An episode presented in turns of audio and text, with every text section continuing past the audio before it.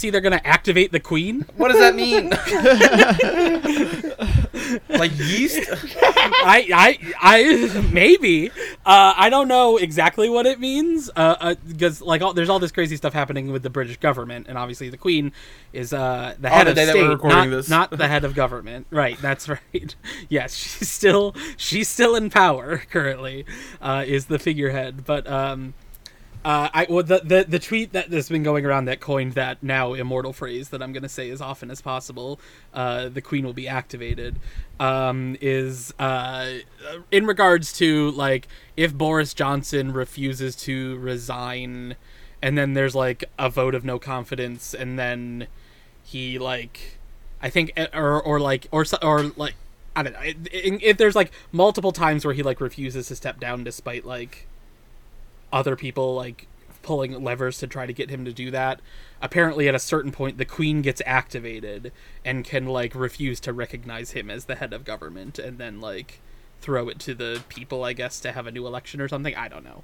The parliamentary British system is crazy, uh, and has a lot of fun quirks and and and uh, and weird spots that uh, I you know I took AP Government and Politics in high school, so I'm an expert on this, of course. Um, National, but yeah, state, local. it's exactly.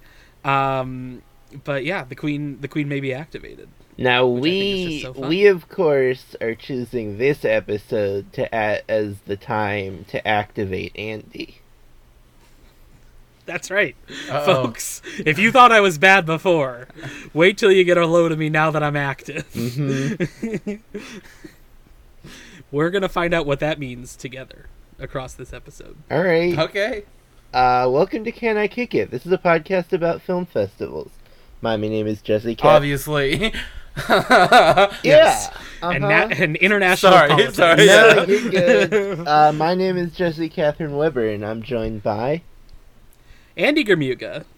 Colin, actually. Misa Emilio Diaz. Whoa, Jar Jar mode. Apropos of anything, or just Queen just Amidala has been activated. You talked about votes of no confidence, and that's the only time Oh, I've sure. ever been familiar with a vote of no confidence in Star Wars. is when it was I see. levied against Jar Jar Binks as a senator after he said Della Right. Pelicans. Uh, the- yeah. The, grammar mistakes have gone too far. We have no confidence in you, Jar Jar. Um, yeah. What are we talking about today, Jesse? We're talking about. We've got some news. Uh, Locarno has announced their lineup. The Toronto boy. Film Festival has begun to announce their lineup. Uh, and then Oh, we're going to go over some new feature films released in the previous weeks. That's right. One from Cannes Cannes. and one from Berlin. and one from Berlin. That's right. Uh, an out of competition Cannes title and an Encounters title from Berlin.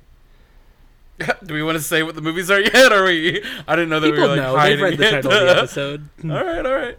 Uh, so yeah, I guess as far as uh, news, we've got uh, a, a number of movies have been just announced, and I don't know that we need to go all over all of them. Uh, Christian Petzold's new movie is probably the most notable among those.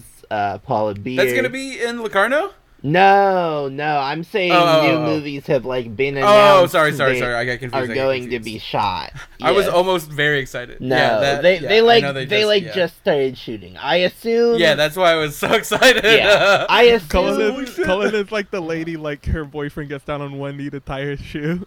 yeah. Holy shit. Uh huh. I assume this will just be ready for Berlin. Um. yeah, that makes yeah. Yeah, and then like, there's a uh, like Valeska Grisebach. I think that's exciting. She made Western. Was her most recent movie a few years ago. I really like that. Um, Radu Jude is doing his follow up to uh, Golden Bear winner Bad Luck Banging or Loony Porn.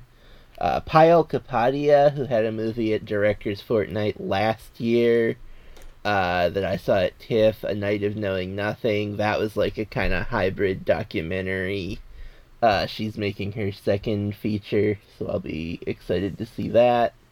Uh, but yeah, then we've got various festivals uh, starting to announce the things they're going to play. We have, uh, of course, at the London Film Festival, they're going to be opening with uh, the Matilda musical, which is Yes! a, a We world. picked the wrong week to activate Andy. oh, Jesus. Katie really My did mummy says I'm a miracle. Gonna do the whole score for you now. uh, unfortunately, it's a world premiere, so TIFF is I know. out of play. Send me to London, folks. P- pay enough coffee. Give us enough coffee money If to send me to London to watch so- Matilda. Real question: If we get enough money for one plane ticket, to, uh, you know, round trip, Yeah. would you fly to London to try and rush buy a ticket to the Matilda musical? I mean, I probably would look into like other ways of getting the ticket, uh, but like you know, sure. uh, of getting in to see the movie, What if- getting Yeah. accredited or whatnot. What if it was only the the money came in with like three days left to buy the plane ticket? It's enough for the last second plane ticket, Right. but you haven't had enough time to buy tickets Sure. in advance. That's probably not enough time for me to make it work. I, That's I'm crazy. A, I'll I'm a man. I'm a man with a life who has you know certain obligations. Not me.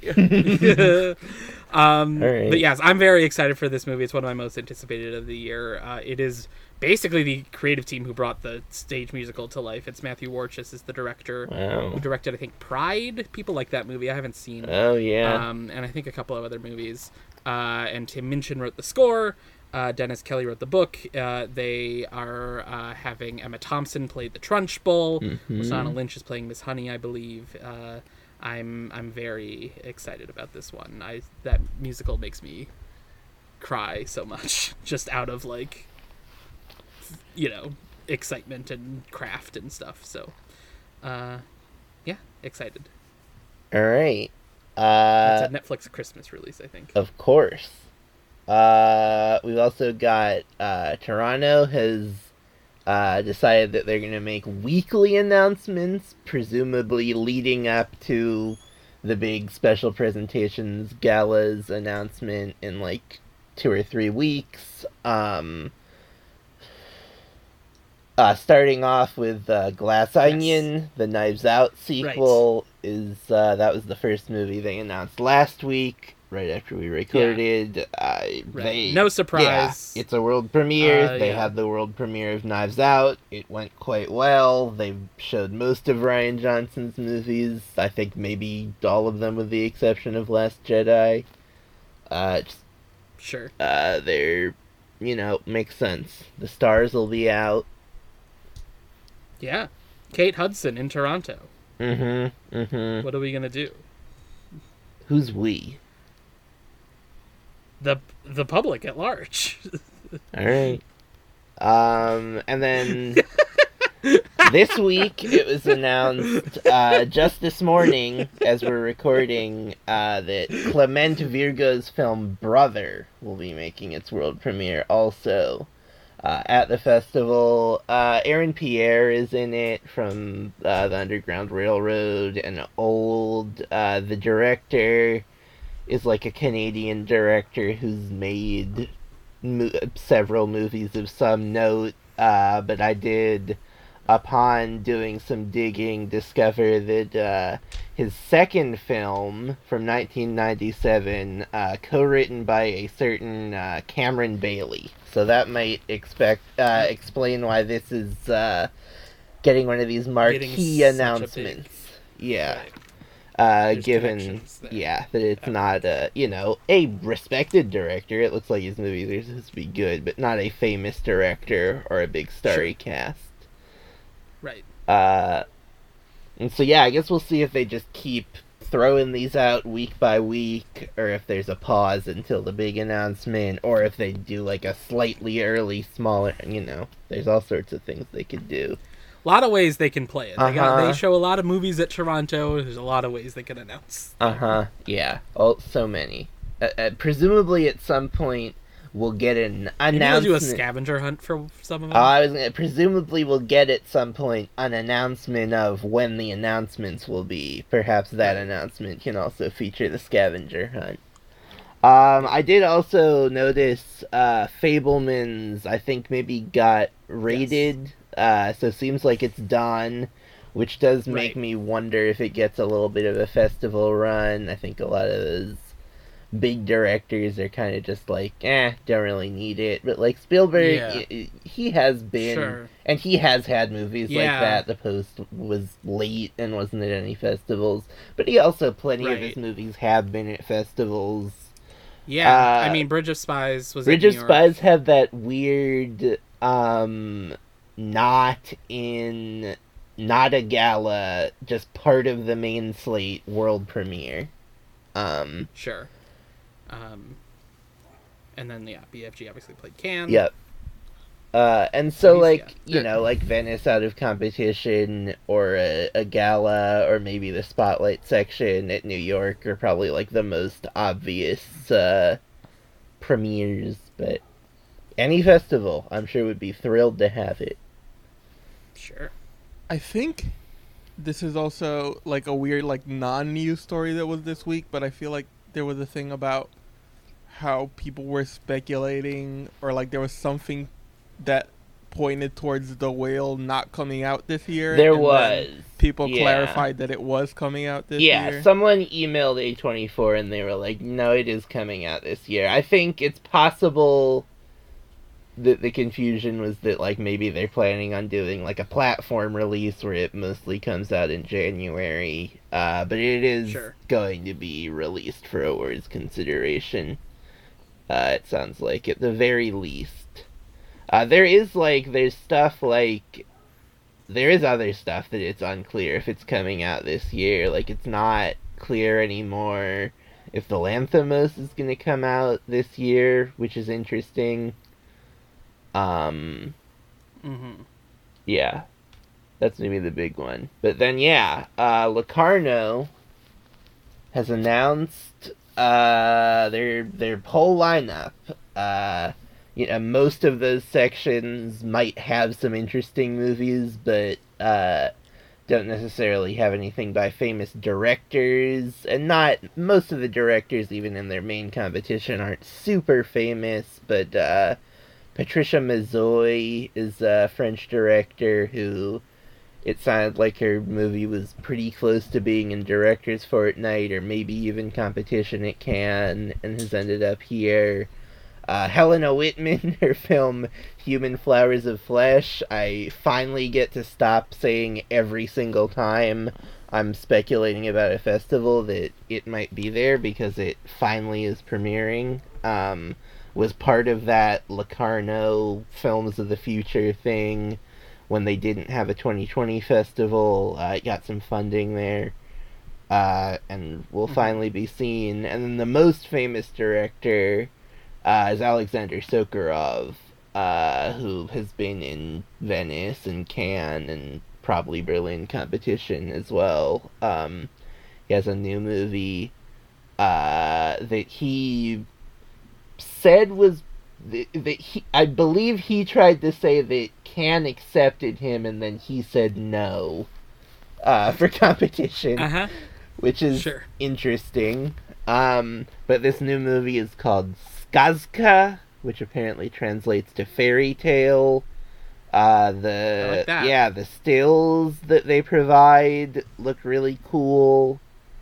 Uh, very Am I reading right that it's 78 minutes long? uh huh. Also, Yeah, great. yeah, I'm excited. Yeah, there's no none of these movies have like uh premises or log lines or anything. So it's just like the length and the tech specs and a few stills. But uh, I'm excited about this The one. country of origin.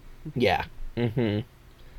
Uh, and then the other section where you have some big titles is, of course, the Piazza Grande, uh, home of Beckett. Uh, there's not necessarily an obvious Beckett this year. Uh, and, like, a lot of this stuff is, like, uh, stuff from, like, some of their uh, retro uh, retrospective sections. Like Douglas Sirk is getting a big retrospective, and they're showing Imitation of Life on the Piazza Grande. Uh, they're showing a Costa Gavras film, who I think he's getting a uh, a lifetime achievement award or honorary leopard of some sort. But like the big premieres, uh, they've got Bullet Train, classic Piazza Grande. Uh, they've got um, the, The they've follow got up to last year's Free Guy screening. Mm, Yeah. Yep, exactly. They've got Where the Crawdads Sing, which will be out here by then. Uh, so you Sure. can get a, a jump start. Uh, the the one that's like uh, a big like art house director that it's a little weird that it's premiering there is uh, the film by Jean Paul Civeyrac, who is a French director who like my impression is that he mostly makes movies that are about film students. Uh, so that's maybe a weird thing to put on the Piazza Grande, but maybe this one's more exciting. The uh, the still that they provide is a woman with a bow and arrow. So, yeah, Maybe it's a stealth Hunger Games movie. uh, and then of course there is the uh, uh, Juliette Binoche starer uh, Paradise Highway that Wow. some of our viewers may be uh, familiar uh, familiar with, which of course is part of their uh, tribute to uh, Jason Blum. Also, yeah, rece- perfect guy. yeah, also never done anything also wrong. receiving a That's really lifetime funny. achievement award.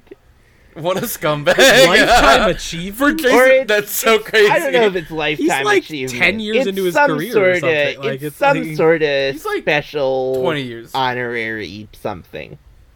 He was involved with the first Paranormal Activity, right?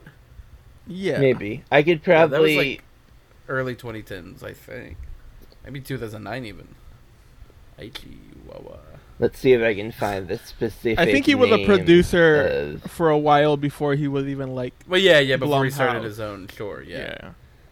It's not the, the award he's achieving is not specifically the lifetime achievement award, which is going to Matt Dillon. He is receiving the Premio Raimondo Rezzonico, uh, which looks It's like it is awards- exclusively given to uh, producers. Yeah, it's exclusively for Blumhouse Tilt Productions. Mm-hmm. Uh, no, it went to like Ted Hope and Christine Vachon, Sure, sure, sure. People like that, and now Jason Blum. And they're not showing the new Halloween movie with Jason Blum getting this award. It's not done yet, is it? I ass- I mean, it's I coming out in October. didn't. Is it really? Yeah.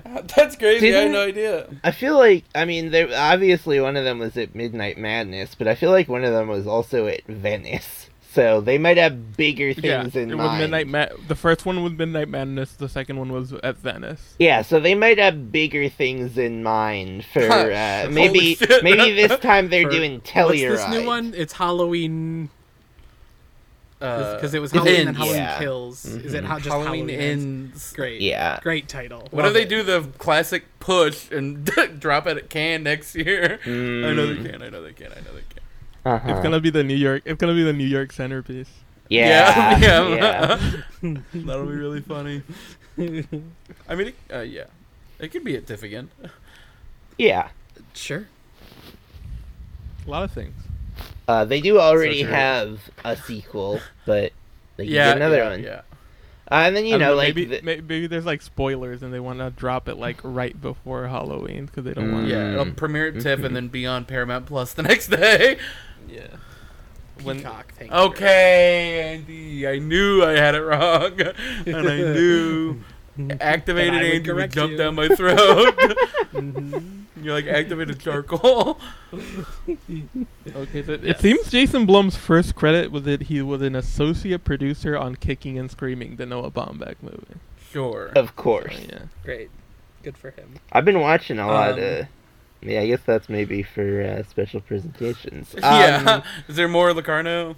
Uh, I No. mean, no, there's nothing else that's like got famous directors. They have plenty of sections. The the Right. filmmakers of the future section is generally a section that has some interesting stuff that no one is necessarily predicting because they're the filmmakers of the future, not the past. Filmmakers of the future should only be AI robots. Yeah, it should be babies and computers.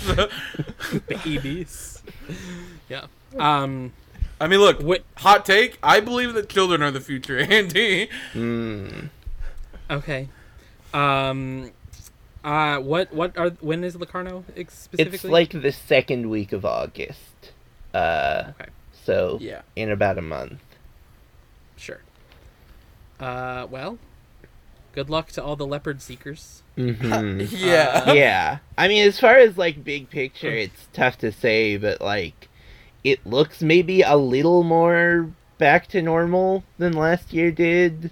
Uh, Sure. I don't know. There's like some, I don't know. It feels like the the quality and quantity of names are both like slightly higher uh, but maybe not quite back to like mid 2010s, which is not to say, of course, that it won't be a good festival. You can't judge that on looking at a list of names. Right. Yeah. I think yeah. Anyway, Yeah. Do you Is want that to it for move on? news? Is there Yep, anything else? no, that's it. okay. what movie do we talk about first? Well, f- one of them was at Berlin, so that's the earliest one. All right. Sure. sure. Let's talk about Peter Strickland's Flux Gourmet. He's back, yeah, baby. he's back. Uh huh. Last time he made a movie. making another Peter Strickland movie. He did. As I recall, last time he made a movie, I was at the world premiere of it. Uh, oh yeah, in fabric. Yeah. Do you like it? You weren't on that episode. Um, it's like fine. It it's got some interesting stuff going on. I like Duke, Mm-hmm. Dukes of Burgundy. I like much more, and then I haven't seen Berberian Sound Studio. Right. Yeah. Uh, but yeah, the the clear standout to me is definitely Dukes of Burgundy, and then uh, I think I like this one a little more than in Fabric.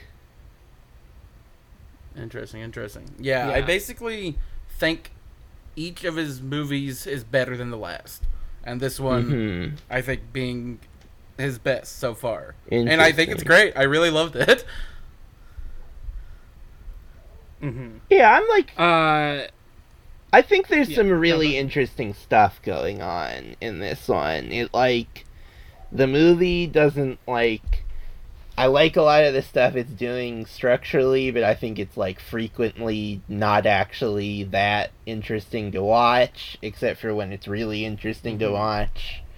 Uh yeah. it like probably would have been more tolerable to me in not that it was intolerable it probably would have went down easier somewhat substantially in a theater i'd imagine i just would have been less bored and they're not really putting it out it it, it did day and date on vod and so Right. IF, IFC's put yeah it out, IFC ifc Midnight. Yeah, I see Midnight. Yeah. Mhm.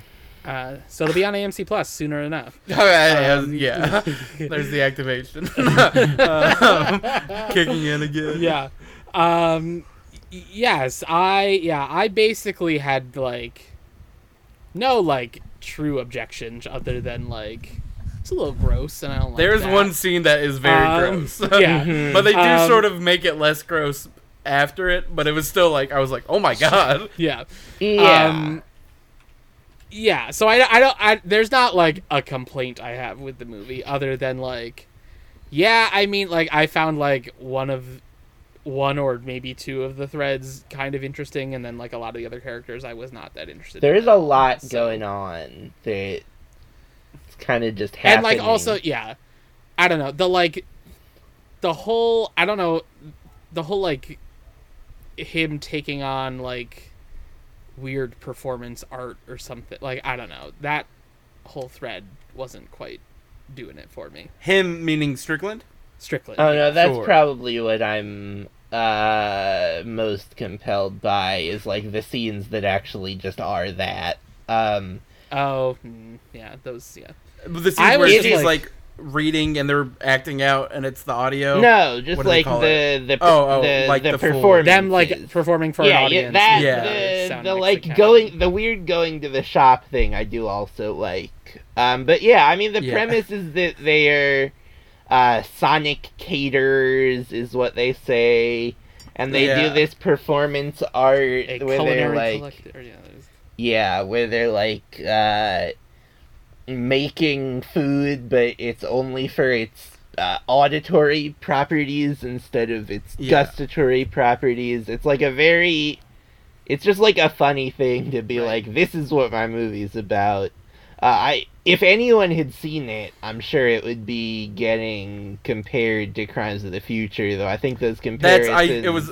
I They're could like- not stop thinking about Crimes. yeah, of the they're Future. like pretty superficial similarities, but they are certainly there. I mean, in terms yeah. of like having that performance art element, but also in terms of just like having a bunch of plot threads that it's Yeah. not really clear where And any of them go. Right. And the plot is like it's Gwendoline Christie is like a rich benefactor or whatever, runs a foundation. Jane of or Stevens, great character Yeah, name in my opinion. Uh, and so she's ha- having them in a, as do a residency, like a like a Yeah. ten week whatever, where they're working on stuff. Yeah. And she gives them feedback and space to experiment and stuff, and uh, they it's it's uh. Cody's- um, or no. Asa, Asa Asa Butterfield. Asa Butterfield. Butterfield. I, I didn't necessarily Um, get the uh, impression that like she is the benefactor. I got the impression that like this No, is her. she like runs it. Yeah, this is her It's like- job. she references previous people in her position, I think, and is doing sure. it for some never specified Um, entity. right. uh, And, and, then uh, there's yeah, Ariane Labed, Yeah. who uh, is in a bunch of Yorgos Lanthimos movies, and Uh-huh. she was in she's in the souvenir movies. Um, and then Fatma Mohamed, who's in Strickland's other Yeah. movies. And then Uh, the, she's the main character of Duke of Burgundy, I believe. and then the the and then the star of the show, the king, my favorite performance of the year, maybe. oh, this is uh this is my favorite. Also, my favorite part. did you movie. all look up Maurice- did you all look up his credits? Well, he's in Chevalier. He is, but do you know what else he's in, Cullen? Oh, I did see this. He's got a very he's like an unnamed character Yeah. basically in Yeah, Beckett yeah. from last because that's He a Greek plays- that takes place in Greece. I believe We should say actor. the actor's name is, Makis Papadimitriou. Thank Right. you, Cullen. and he plays uh, a man who has been hired to help like document this, yes. and also he has a long-running thread where he is experiencing extreme gastrointestinal distress. And he's Uh, the emotional core of the movie. And like that's the that's the main arc of the movie is like what is his medical problem Right. that is causing him this. Uh, and that's what I was most interested in was like what was going on with that guy's tum tum like was, was what I it's wanted to know. so There's a lot. it lot like of made me very emotional. it. I really related to him hardcore. Yeah. It's just like he's nervous that everyone doesn't like him because he's Mhm. like constantly holding time. in farts Yeah. and has to like walk away and walk behind everybody and like silently time his farts with like a flushing toilet sound. yeah. It's really and then I mean Yeah. yeah, it just is taken to the extreme obviously, but uh hmm what do you think, Amelia? You're making a lot of faces. I don't really have a lot to say. It just wasn't for me. Didn't really. Sure. None of it really connected at all for me. His like Strickland's like quirky giallo thing just doesn't. It's just like. It just like That's reductive. it's- He's barely doing any horror in this. he's. I mean, it's like an. aes- I think it's an aesthetic com- comparison. It's not really horror. That is true, but he's just. uh I don't know. His whole his whole sense of aesthetic is just not a thing for me, and sure. it's just like the topics yeah. he is interested in. Yeah. just like I guess this is a little gross. I didn't find it I didn't even find it that gross. I guess this is a little like I mean, there's the one scene that is gross where she's like, uh, to your eyes, rubbing shit all over face. herself. Yeah. Yes. And it's like, that is Yeah. unpleasant. but then, I mean, uh, the reveal is that it's chocolate mousse. Right, and I will say, like, looking, I mean, watching I guess- the movie, I was like, okay, so that's chocolate. Whether it's Yes, that, not that was also I- my re- that, yeah. that was also my reaction to it where I was also like, yeah, that's chocolate. Yeah, I'm, uh, Which, like, it's we- fine, I know what 'cause what that- level the movie is operating at. right. Sure. Uh, but yeah, I just don't really have Didn't really like it that much. Thought it was fine. Sure. There's some stuff. Sure, in sure. I I kind of like the weirdness of like what's happening with Butterfield occasionally, but then then the, it just like it like it like can bring me in for some stuff and then it like pulls me Mhm. back out.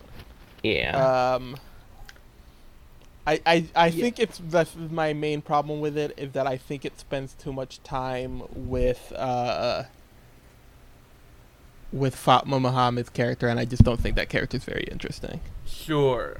Mm, Yeah. yeah. I mean, I think what one one of the movie's strengths in my eyes is how much everyone is given a lot of room, and it feels like very like uh uh, uh like doled out evenly. Like yeah, I mean, it's like maybe with um, sorry. I was gonna say it's like structurally designed so that of the three members of the band that are doing this residency, they each kind of get a section of the movie, Yeah. and then the yeah. Gwendoline Christie character and the uh, the journalist are kind of more distributed throughout it.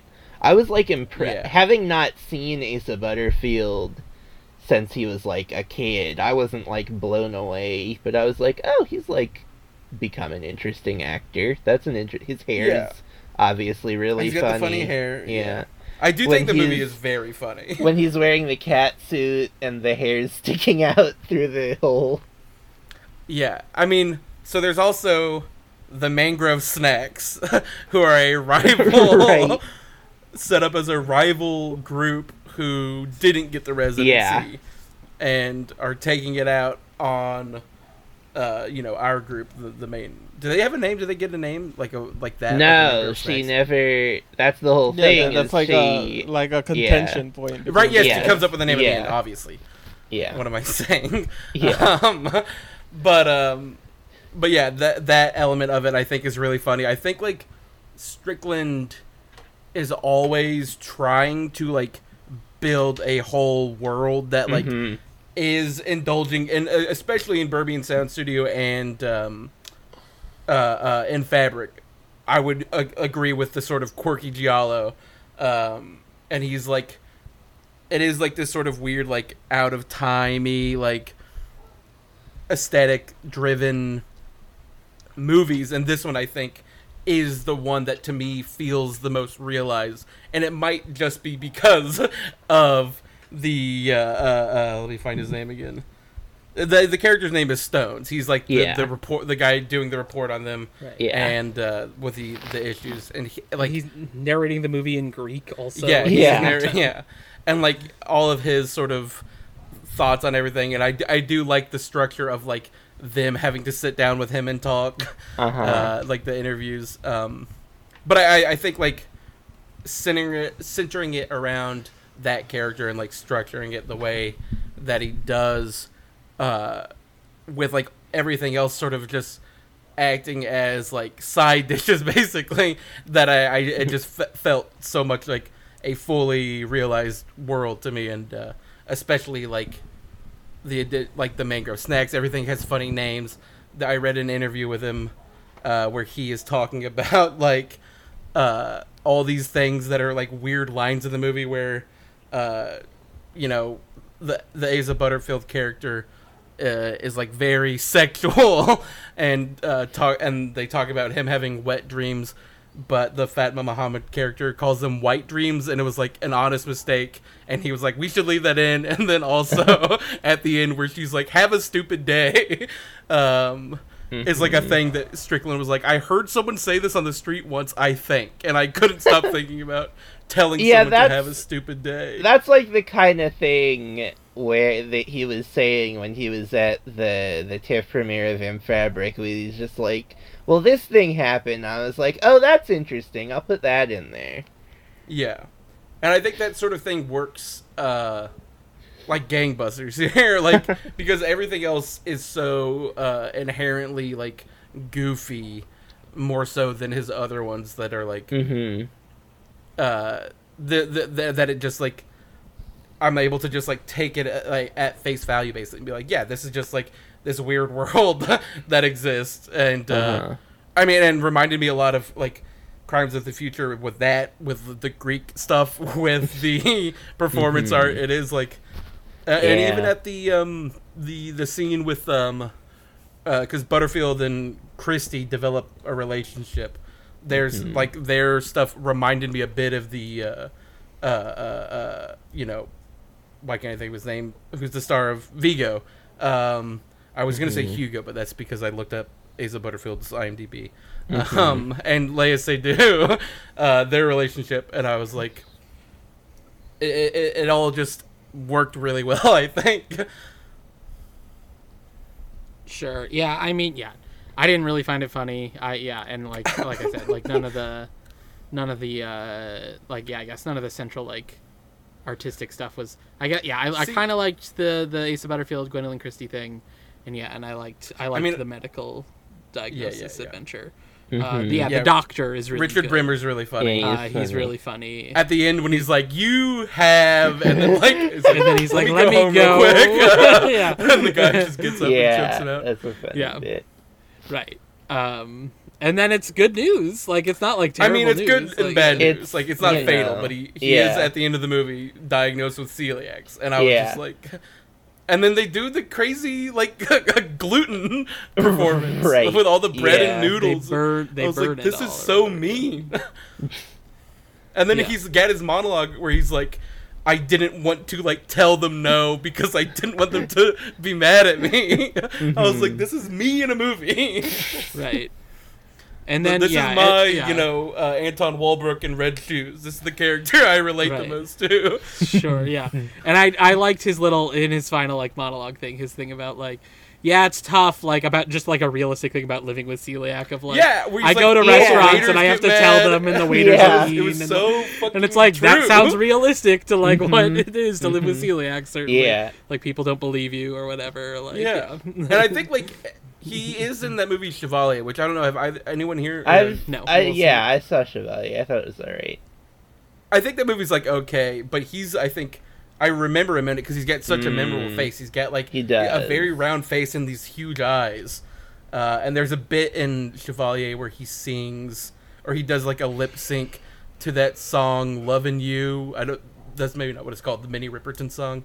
Um, and there's like fireworks in the background, and he's like just Mhm. doing this like very odd. That movie's like very uh, got a lot of quirks like that. But then here, I think his face is used so well as Mm. like the like just I mean just the emotional center of everything, and like you feel his pain throughout and his discomfort, and it's because he's got this you know very expressive face. Mm-hmm.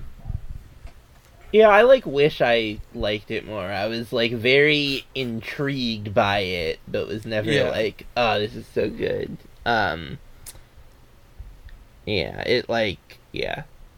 It definitely I feel more strongly about it that much more strongly about it than in Fabric, even though I don't know that it like works a whole lot better. I'm just more into Yeah. a lot of the stuff that it's trying. Yeah, I was uh, thinking about because you Jesse had said that it was boring, or uh, and yeah, I was like, it, it's it's a little boring. well, yeah, and I when when you said It that is, I was and like. it's an hour and fifty minutes. it- like I was but expecting see, this it is the to be crazy ninety. thing. Like, So I, I do agree that it is boring, and that is like a thing that I like about it, and what I like about in Fabric also. Right, like I think, and I like- think Duke of Burgundy is a pretty boring movie too. That I yeah, just yeah, like. and, and I think it is just like what sort of uh, uh, shell you like it with more. Like Right. I think everything that is irked me in the past about his movies works for me here, just because everything else is sort of elevated by it, uh, or elevates that uh, with its other sort of aesthetic interests and performances, and. Um, and I was watching it, and I was like, "Yeah, this is boring, but this is like the good boring that I liked." And then for you know a reason not worth getting into, I had a pause, and I was like, "Holy shit, I'm already an hour in!" And I like just started. I was like, "This thing is cooking," and it was just it was a breeze after that. I was like, "Smooth sailing, baby. I'm in your hands, Pete." hmm Yeah, I had to pause to make dinner, and I feel like I was a little more into it after the pause. Yeah, I mean, there's a lot of setup, and then like a lot Yeah. happens in the back half where it's like hmm performance, Mhm. you know, relationships, Yeah. everyone splitting off, death, attacks, Maybe death. Maybe death. We sure, don't know. sure. Yeah, I like. Oh yeah, and the very ending I did think was just like strong aesthetically. Yeah. I was. It leaves you like feeling like, all right, there's something going on there. I really, I mean, I really just loved it. I was very surprised. I didn't have low hopes, but I had medium hopes going in, and they exceeded them. Mm-hmm. And I think, like, specifically as a movie about performance art, it is maybe one of the more interesting depictions of that that I've seen in movies. Mhm. Where compared to, like, two other host faves, like Madeline's Madeline and, like, uh, The Square, and even Crimes of the Future, which I think that does it in an interesting way just because that whole movie's vibe is, like, these weird Mhm. underground Right. parties uh, that it just fits in with that. Uh, and here I think it is like uh, maybe not a fully effective satire, but just funny in its circumstance, and also when it is l- more in the um, the like behind the scenes, like them preparing to do it, and like uh, where it's just the audio of them like acting out everything. Where I really love that, and then the sort of where it's mostly focused on the Fatma Mohamed character and the performance. I'm like less into that, and like less into specifically the one where Mhm. she's rubbing shit all over herself. But then even that extends to uh, the character Stones like filming her up close and like having Right. to in his mind like reckon with the idea that it's his own stool sample Mhm.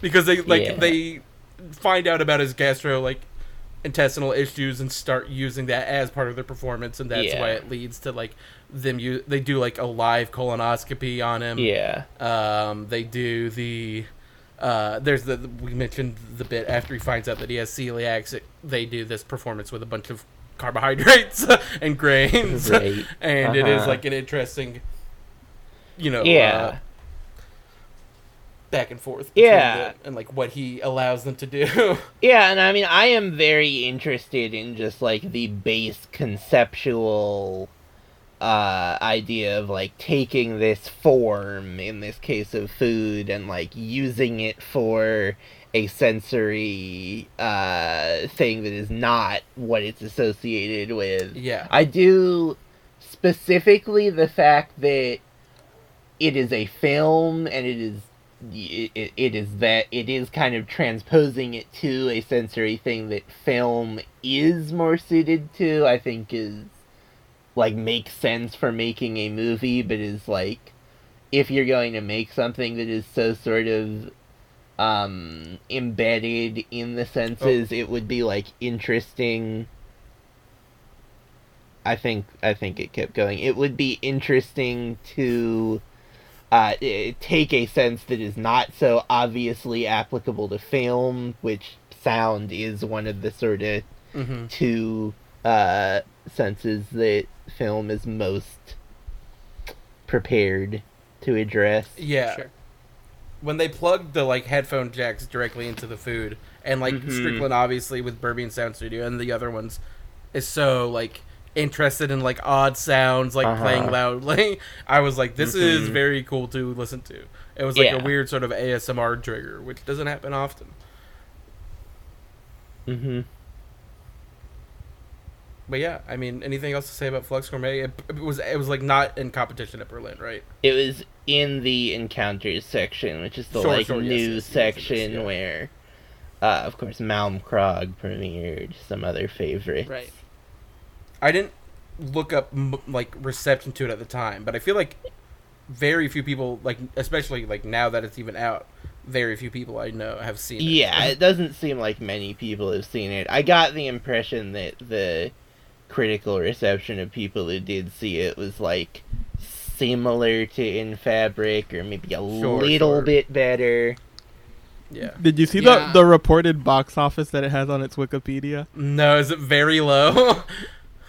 Do, do, do you want to guess? My guess would It, be it like, made like three thousand dollars on one screen at the IFC Center or something. Like, I'm gonna guess uh seventy three hundred dollars. I'll just guess one dollar Price is Right style and hope for the best. We're not going by prices right rules. I mean, still Jesse wins because it was eight thousand dollars. Eight thousand. Eight thousand. That's very. I mean, look, Yeah, that is so upsetting. that is very crazy to hear. I mean, it Um, did. Did it play? Yeah, No, I mean it did. I- it yeah, gets like- zero. Reli- I did see a trailer for it when I was in New York. I saw a trailer for it at the IFC Center, and I was like, Right, "Sure, this looks good." Mhm. Uh, but yeah, that is uh, crazy. If that is whatever validity that has is. Uh, I Sure. I mean, sounds reasonable. I mean, yeah, I, I, mean, it makes sense, but yeah. it really uh, I is making me sad. I don't know if to it think it only in- made eight thousand dollars. That's so crazy. I mean, it's got VOD money. They'll be. Fine. Yeah. Yeah, I mean, I don't know if it only played in New York and LA, but I wouldn't be surprised if it played in like four other cities. Uh, it, it Yeah. It certainly Played wasn't nineteen here, 'cause I theaters was in the. It played it. nineteen theaters in the United States and Canada. That, uh, that I mean, look, that's maybe a decent turnout for 19 theaters. I guess I don't know. Eight thousand dollars. Uh, not really. That's like. I don't think very many people went to see it. I guess Theater. I it's mean, like look, roughly five hundred dollars a theater. Like less than that. Like yeah, that's. So like fifty Um, people. you gotta factor in went to see it popcorn, in each. Andy. Right, yeah, I'm sure the theaters made a ton of popcorn money for this one. This is nothing you want to eat popcorn by more than than Flux Gourmet. yeah. Um, okay, shall we move on? I mean, yeah. We can. We're now we're talking Elvis. Yes, Baz Luhrmann's Elvis now playing in a few more than 19 theaters. Yeah, it made more than eight thousand dollars. yes. Um, played out of competition at Cannes, was met with a, I would say, mixed negative reception. Would be sort of how I would characterize the initial word of mouth It on that can, one. yeah, I think that's right. Yeah. Um, or can and uh, people who had been shown it before can. Right. Yes, the first wave of reactions. Yeah. Um, uh, they had a big party at Cannes, which was we heard about. Uh, you know, they had Mhm. uh, drones in the sky sh- making Elvises. Um, I and then I walked past Shakira entering the Elvis party. Wow! Right. Didn't you say you also saw a bunch of Elvis impersonators? I did see Elvis impersonators on the street of Cannes. Sure. Mhm. Uh, and then yeah, came out here in the United States uh, just over a week ago, two weeks ago now, as, as you're listening to this.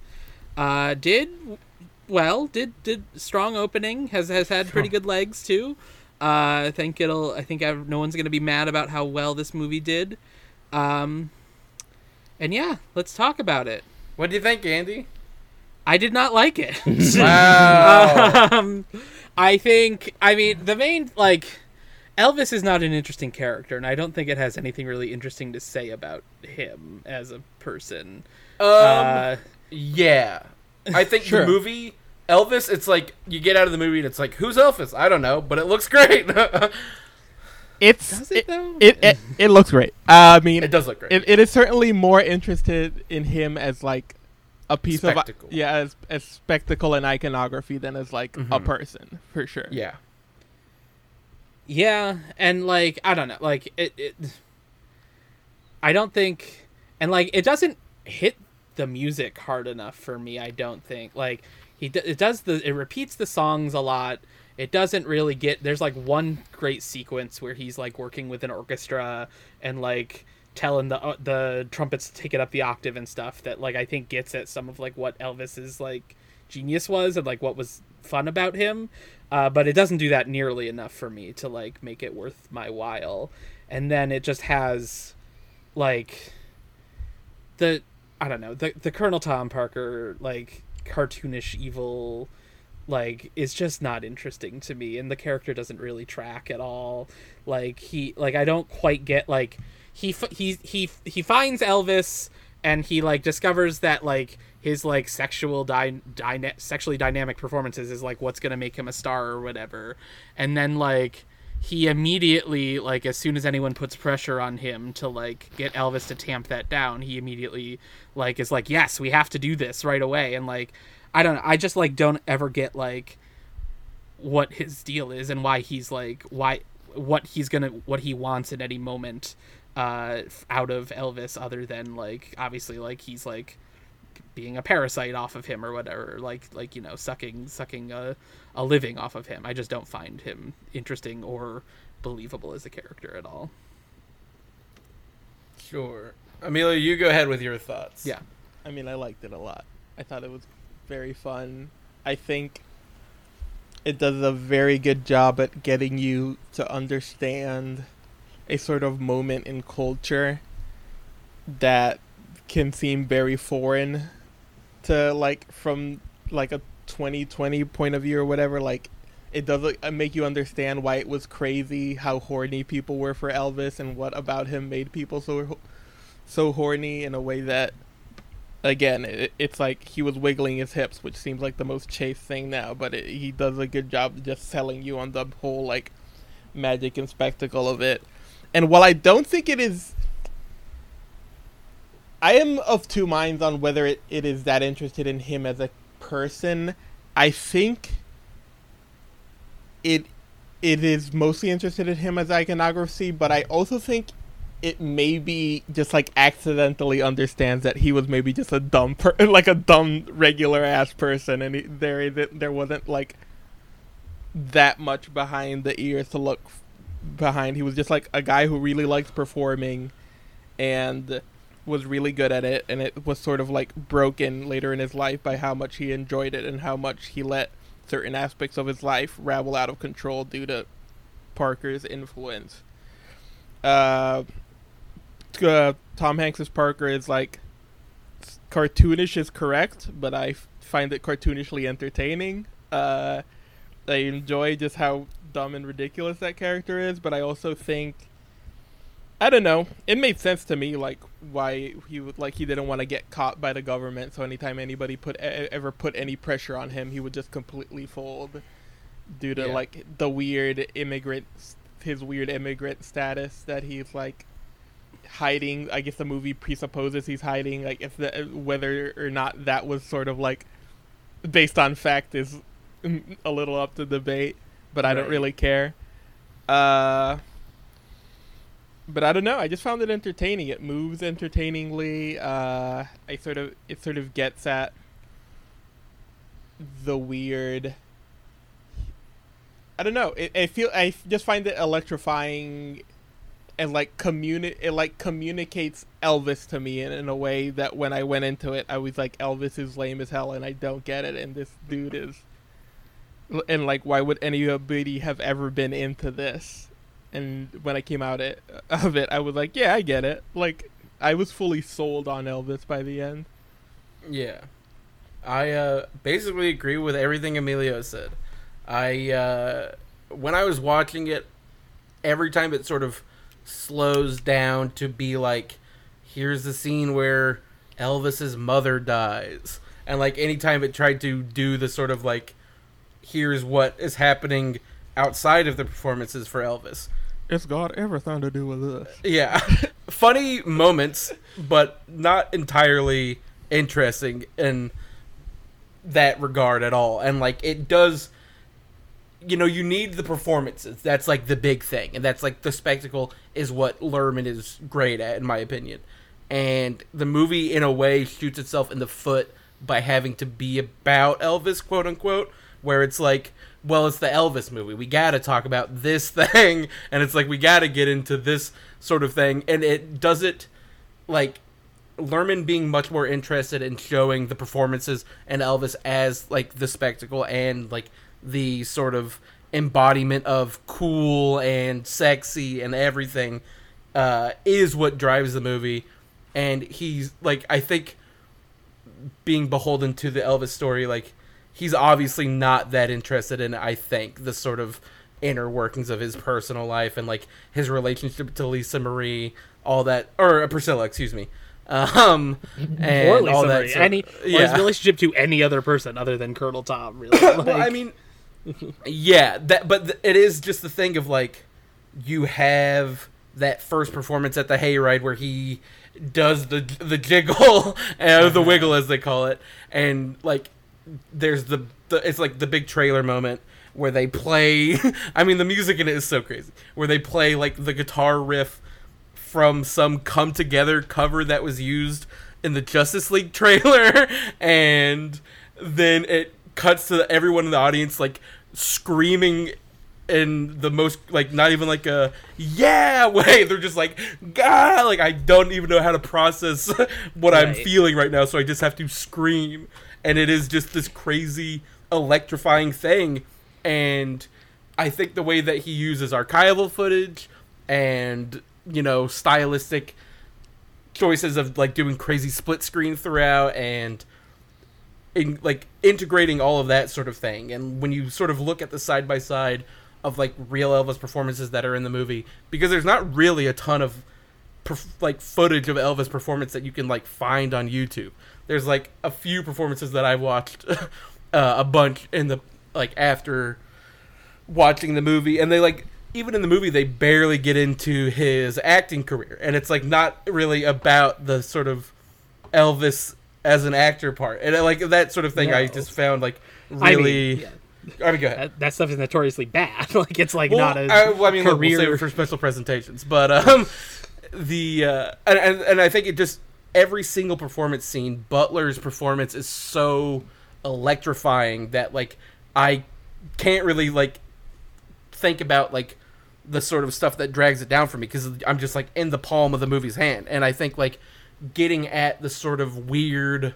They're just replicating it like one for one, but getting the sort of weird asides that Elvis does. There's the one that's going around on Twitter now where he like puts the microphone in his mouth and is like he like makes a crazy noise when he's performing. There's like weird little things that he'll say that he just like throws in his jokes, and uh, I I I mean I just really uh, think it works on all cylinders in those moments that it you know elevates the rest of the movie that is like the parody of itself and Sure. uh, i think especially the big um unchained melody scene at the end where they cut in the footage of the real elvis singing it and then also the footage of the different stages of elvis's life that butler already played and it's all on the screen at the same time. I was like weeping. It's so magical. It's so perfect. I do think we should address the elephant in the room. Uh, which is elvis died on the toilet no, it's not. Oh. I I have a question. Uh, Andy, can you sanction what that man does with his hips? I, sure, it's. Fu- I mean, Wow. well, Wow. I mean, well, this is. I mean, yeah. I'm gonna The- drop a bunch of bombs like Sure. dj drama I mean, this that movie, like the movie, like it just hits that point over and over again, and that's it's like, thing. I get it. Who cares? He's sexy. I get it. Like, yeah it's like, and yeah, I mean, I, I do think Butler's very good. I think it, it's a very strong central performance. Um, you know, it's got all the bio, like all the bio, like.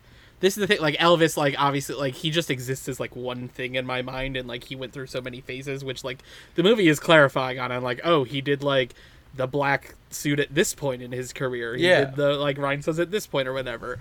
But like none of it is like that interesting. And then like especially like the last act or whatever where the the conflict is like is Elvis going to be able to perform in Europe? Like the movie does absolutely nothing to sell me on like what that would do artistically for him versus like these Vegas shows that seem to be like going fine except for the fact that he's like addicted to drugs or whatever. Yeah, I mean Um, that's more of it to me, where it's it's more like selling on the stakes of like he needs to leave Vegas because he will die here because he's Yeah. a sick man. Wh- Why wouldn't he die in Europe? He'll die in Europe. Like the the, the doctor I mean, will but come there with is him to something more to like exploring the con- like the the continent of Europe than staying in one spot in Vegas because your manager forced you to sign this contract for however many weeks it is, like sixty two weeks or something. Yeah, it's like isolating. Yeah, and you go. I mean, he's probably going like stir crazy. Like he's obviously Elvis and has all of these amenities, but it is like you would imagine that it is a crazy feeling to do the same thing every night in one spot for you know as however Sure. long he's there. I mean, but he has like total artistic freedom there. Like he could like change the show up every night. If Sure. wanted I mean, yeah, sure. Um, yeah. I, don't I mean, know. this goes Like, back to Andy's weird red shoes thing, where it's like if you could, if people are giving you money to do whatever you want on stage, that should be fine enough. yeah, Could've he should be happy. right. I mean, What? that scene you mentioned, You've hit the, the scene where jackpot. he is like conducting the band and getting everything ready before that Yeah. first Vegas performance is so goddamn cool. It is like one of the best things you can do in a movie.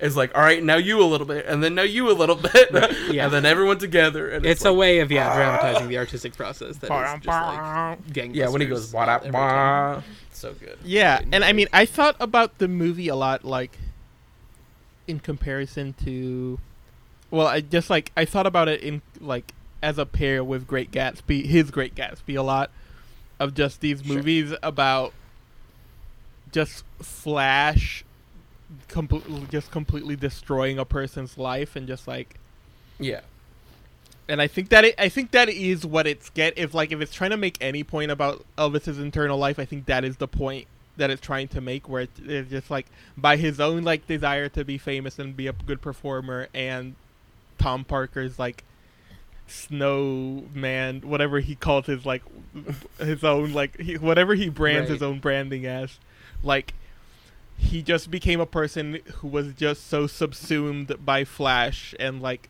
pomp and like uh it, it, these like performances that there's there was almost no real Elvis to really bubble up from under it. There was just like Sure. no, there was just nothing left there, and I think that's what uh, Butler's performance sort of gets at the most, which is like you can see him at certain moments on stage, just like electrifying a crowd, but he just kind of looks lonely and weird, and d- it, it it just looks like, you know, it's, it's a very cliche thing of just like a very famous person and who is on stage being cheered by millions of people, who is also who is also like the loneliest man in the world, who has no one to connect to or understand with. But I do think the movie does a pretty good job at just like selling that moment to moment. And when there is are moments where his performance breaks through, like at the end where he's like talking shit about Cor- Tom Parker at the at, on stage, you, you are sort of shocked by that, but you because you're like, oh, he isn't just like putting on a great show. He does decide to like break this a little bit to yeah, shit talk this man. He he finally had a break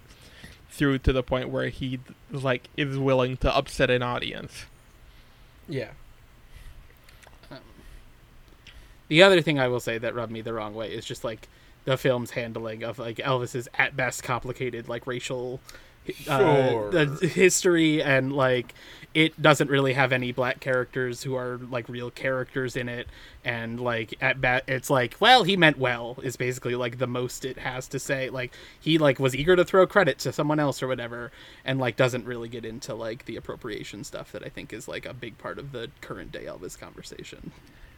I both agree with that, but I also the thing that I guess like just reading about it and finding out about it is that I sort of I guess appreciate is the way is the wrong way to refer to how the movie handles it, but it's like that is very much a current day Elvis conversation. Like that is maybe not a conversation anybody was having at the time of the mo at like having at the time, and I feel like it, most quotes from like black artists at the time were just like, yeah, whatever. He was fine. He did a thing.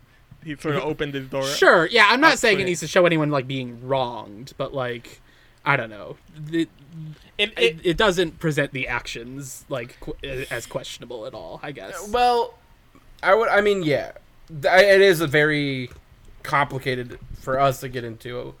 Uh, but I would also like not argue, but just say like, who else besides the main two is like a real character, quote unquote. Like, I feel like right. I'm not sure. everyone is given the That's same the problem amount. with the movie, I think. I mean, yeah, if you see it as a problem, it's a problem. But it's also just like I don't think you can really levy that against like obviously everyone gets a different amount of screen time. Like Richard Roxburgh's like in it a lot, um, just in the background.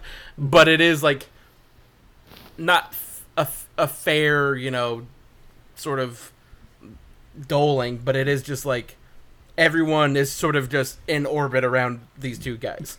And like I think specifically uh, you have like the little Richard scene where he's at the club, and it's like Baz Luhrmann just like hired a model to play that character, play Little Richard. It's someone else singing on the track.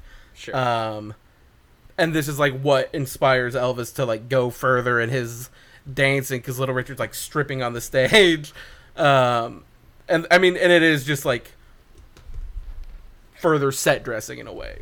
But I think, depending on what your views on the movie are, it's either a positive or a negative set dressing. Yeah, I think his it's like his entire take on like that whole thing is just like, well, I'm just gonna show how great these people were and that they were yeah, around and that Elvis Elvis. was just like, wow. yeah, and so that will and that will be giving them credit enough for their contributions to his artistic presence, which is like not great, but it's also Yeah. like I don't think it is done in the interest of just completely erasing that conversation, but I think it is like No. s- o- uh, like an acknowledgement that it, it this isn't really the forum to have it, I guess. yeah, yeah. Yeah, I don't If think there there's was, a like- version where Baz Luhrmann does a good job of addressing that. Yeah, I mean, he might not be the one to tackle that. Well, sure. Then he shouldn't make the movie. Is I guess my take then. that I mean, he's just is a making very a, bold thing to he's just making a different movie. It sounds like. Yeah, Yeah, he's just that was. a I mean, different this is not the same thing at all, and almost not worth talking about. But I did hear people complain about the Robert Zemeckis witches because it takes place in like the South in the fifties with a, a largely uh, black cast, and people were like, they don't talk about slavery or anything like at all, like civil rights at all, and it's like. Yeah, it's Robert Zemeckis' The Witches. Yeah, I think it's just Sure. uh it is difficult. It it it, Yeah, it, it, it that's one of those things where I don't even know what that conversation would look like in a good ver like I don't know if like insert like radical black filmmaker making an Elvis biopic. I don't even know what that looks like or if any, or if anybody even has the interest to, to do that. Like I fe- like I feel like a weird uh, like energetic glossy Elvis biopic is probably the best you're to get on that front cuz I cuz he might just have not I- like I, I don't know what the interesting angle is on him be, beyond this because he is just sort of this figure of like flash and style unless you're just like you either willing to further fictionalize things or make a like a tremendously small movie which obviously this isn't interested in being Right. Yeah. I don't really know a ton about like Elvis as a guy and like what is like the sort of like interesting thing of him beyond the sort of spectacle as we're saying. he liked kung but I fu. did Well, yeah, they didn't do any of the kung fu stuff. They like apparently there's a scene where you see the peanut butter sandwiches. Um, but they didn't talk about that at all, and I was I was wondering about it. he brought Uh, a Yeah, Yeah, I mean, Riley Andy, Keough. what you're missing, of course, is there is already a movie that's like a small character-based drama that Elvis is in that is very much about politics, uh, called Elvis and Nixon. Yeah. Mm-hmm. Um, You know, I never checked that one out, and I don't really feel a strong desire to right now for some reason. Well, Listen, we'll watch Elvis, we'll watch Nixon, and then we'll watch Elvis and Nixon. um, but there's um, I watched one of Elvis's movies. I watched Viva Las Vegas, and like, if you, I've watched some of his performances. I said already, like, uh, like his live performances, and he is just like a funny guy. Like he does bits.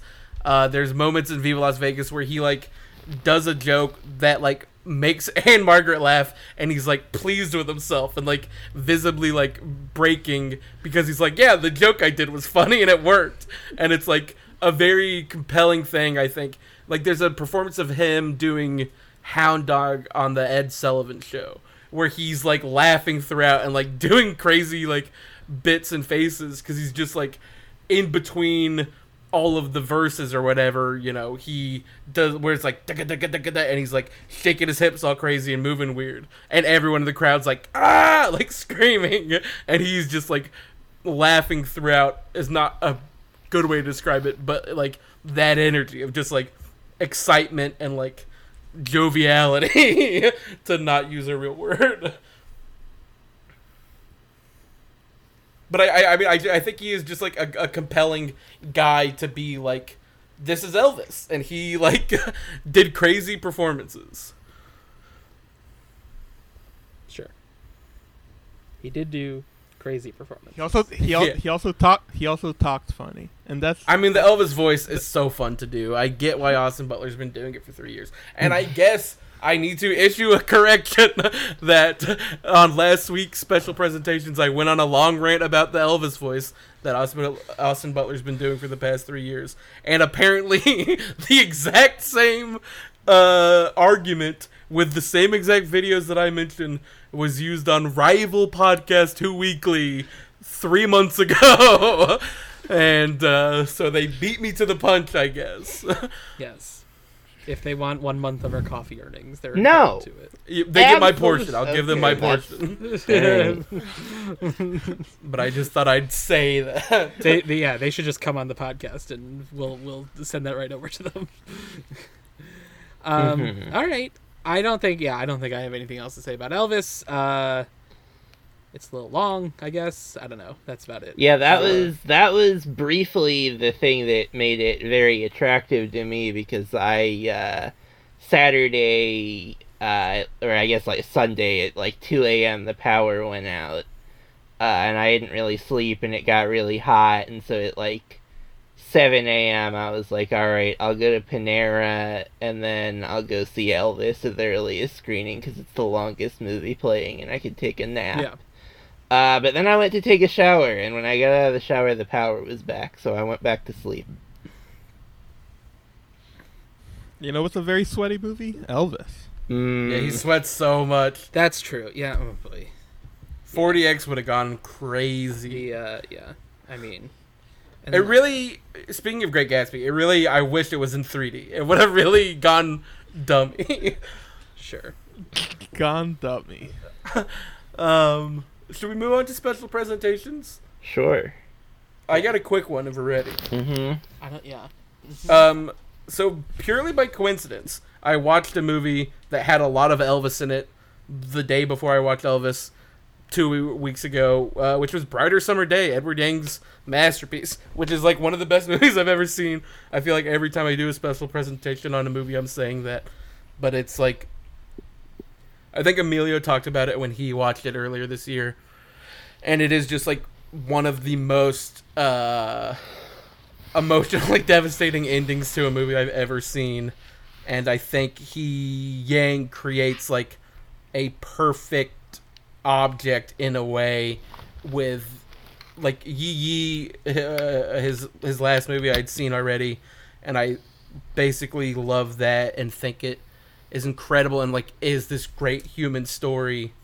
And I mean, I'm I'm get my my my thought is that that is what all of his movies are, but Brighter Summer Day just like reaches new levels of like figuring out who these people are and just relating to these specific people in a way that like you just feel like you know them and like everyone's specific relationship to like certain objects is like very moving in it uh, and he obviously crafts a great image from the relationship of these people and their objects.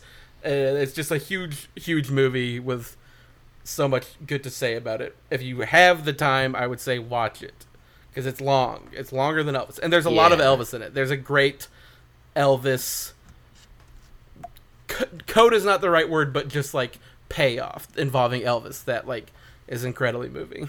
Yeah, I mean it's uh it's I think it's like one of those things where it's just like maybe that's the it's probably the best movie ever made. It's the like, case could certainly be made it's it's hard to recommend because it's four hours long and oh, it has an ending that will make you want to Michael Mann just like stare at the ocean for like an hour Yeah. after having watched it. But uh, it's the best thing. Yeah. Uh, my special presentation. I watched the film Oslo August thirty first wow a couple of days ago, and I uh, really enjoyed it. Uh, it's not perfect. I think it can fall into some like tropey addiction stuff, but I think it also manages to sidestep a lot of that stuff in a very interesting way. I really like uh, Under da- Anders Danielsen Lie's performance in it. It made me be like, maybe I should go to Oslo. Seems like a cool. Seems like my vibe as a city. There's a lot of just like archival footage and stuff about Oslo. and also they play a song from uh, Daft Punk's Alive 2007 in it, which is great to see. Great. Uh, I will go. Uh, uh, Only Murders in the Building is back, baby. It's on Hulu. uh, I love checking in with my nice friends Steve Martin, Martin Short, and Selena Gomez every week. Uh, hasn't missed a step. Amy Schumer's joined the cast. She's great. Uh, uh playing a, a version Recent of herself. homeowner. Yes, she's playing. I mean, playing that on the show too. She bought an apartment on the show, uh, and of course, the most recent episode as we record this, the one that came out yesterday as we record, uh, is a Jane Houdyshell featured like tribute episode. That's just she takes a starring role in it. And I'm not gonna not recommend a Jane Houdyshell showcase episode on Can I Kick It? Are you kidding me? Yeah. Uh, check out uh, the Humans if you haven't yet. She's great in that, and uh, she's great on Wow, the I most forgot about The episode Humans. of Only Yeah. Murders in the Building. Great movie. It's a great movie. No, it, it probably won't ever get its due because it was on Yeah. on Showtime. Uh, Mhm. but it's a great movie. One day we'll have to just sit down and talk about what went wrong with A24. Yeah, we'll do the exit interview for the current Yeah. people who run A24. yeah. Uh, and I have been lying down for maybe the past three or four minutes, and I can't recommend it enough. Great presentation idea. Jesse, at this- we I have love to have a conversation down. about these presentations at some off mic, probably, but off off record. But uh, Jesus Christ. With that, should I get into plugs? Can, wait, can I recommend another thing for a special? Yeah, go ahead. There's a very good vulture profile of uh, Nathan Fielder that came out, I think, yesterday. Yeah, that's good. Wow. It, it It's is. a, it's a very good it's a very good interview and, and like weirdly it's like weirdly like critical for a profile also in that it gets into it is. stuff He like comes off very strangely. Interesting. yeah He's a strange guy. Yeah. where I don't know if I'm. Yeah, I don't know if I'm gonna be into the new show. We'll see. I'm I was- I'm I was- interested in it. If, if, Yeah, if he I'll sells the show and it seems like a great sh- like it seems like a great pitch for a show and a very him pitch for a show. But like the Did you watch the trailer? I did. The trailer is like pretty good also. But it, it like the profile gets into stuff like well you did a show that's like based on like small businesses which like sort of lead you to like having to almost like exploiting immigrants and like their weird like not like lack of facility with like Mhm. American culture and stuff, and they, it like we it like weirdly probes them a lot, but also like yeah. it's very funny and there's like a lot of interesting stuff about the making of Nathan for you and his new thing. Mhm. Weirdly doesn't get into the safety show at all. To I, I don't. that- I think that- that, must not I- be I've- happening anymore. yeah, that's where I'm at with it. I don't think it's happening anymore. Yeah. It just seems like it doesn't exist, Yeah. or maybe he's just not in it. Who knows? I, Yeah. Yeah. I don't know. Yeah. Well, And with that, yeah. If you want to follow the podcast on Twitter, you can do so at Can I Kick It. If you want to follow the podcast on Letterboxd or Instagram, at CIKI Pod. If you want to email us any questions or comments, you can do so at Can I Kick It canikickitpod at gmail.com. If you want to donate any money for Andy to go to London to see the Matilda musical, you can do so at ko-fi.com. I'd see it on stage there too, probably, because they're still playing on stage there. So I do a double feature, the the, the stage version of the movie. Mm. I'll say without fail, like the past three, maybe even four weeks, every time I say the most important plug, the one where people give us money, I am cut off every single time I'm in the me in the middle of saying the sorry. URL. you don't need to apologize. I just wanted to point it let's Get it out. Let's get it clean. ko-fi.com slash c-a-n-n-e-s-i of course all of these are in the show notes if you want to go there and if you want to follow any of us on twitter letterboxd those are also there our theme song is by tree related at tree related on spotify and soundcloud and with that jesse I'll go ahead and release our audience. Bye bye. bye. bye